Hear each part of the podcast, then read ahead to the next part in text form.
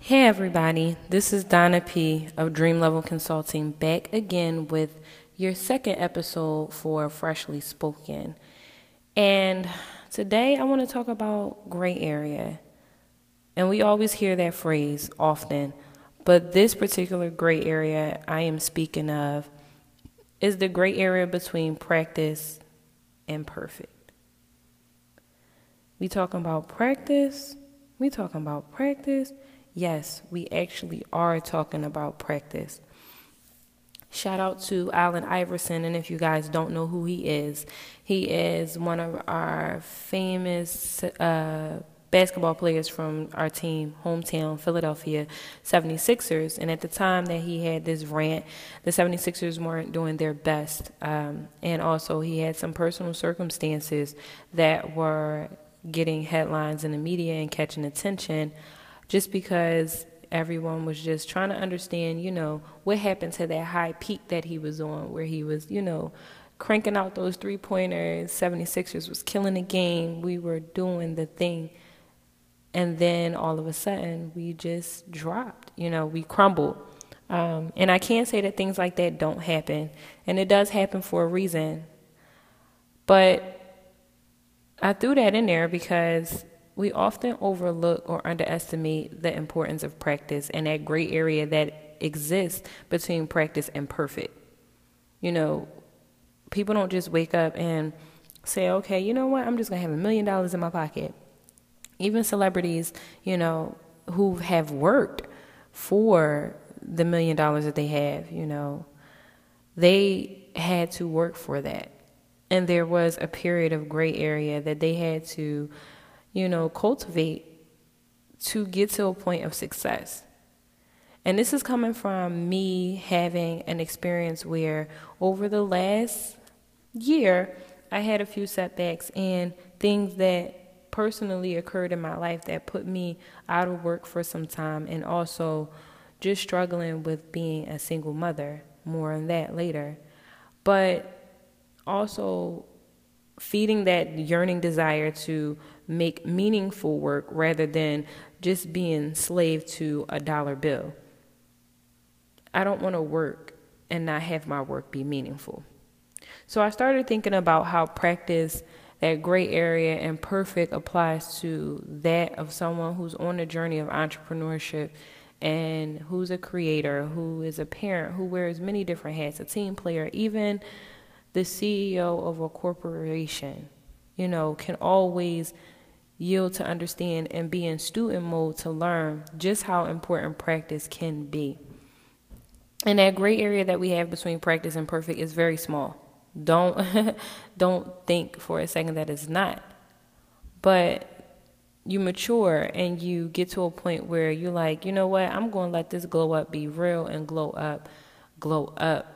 I love the word glow up, by the way. Whoever started it or wherever it became a thing, or a vibe or whatnot, yeah, I'm on that bandwagon. So you will hear me say glow up a lot because I love that. You know, that was my word or whatnot coming into my 30s. Shout out to me. However, when you glow up, is also a period of time of recognition and respect of the path that you already have been on for quite some time.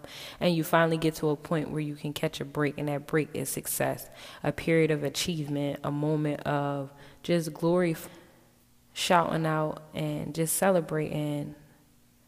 You have to understand again that that gray area of practice and perfect does exist. And we can't have that and just overlook it in this journey of entrepreneurship.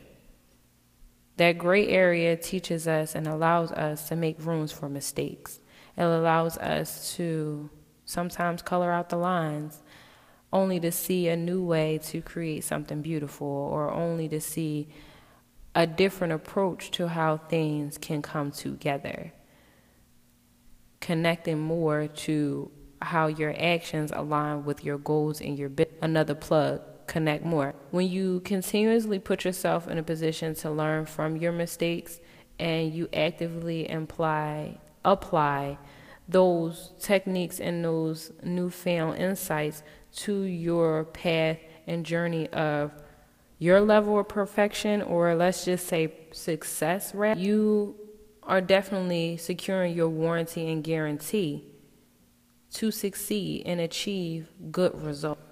When you enjoy the process, it allows you to be free in what you're doing and actually have fun in what you're doing. That's the creative side of doing things.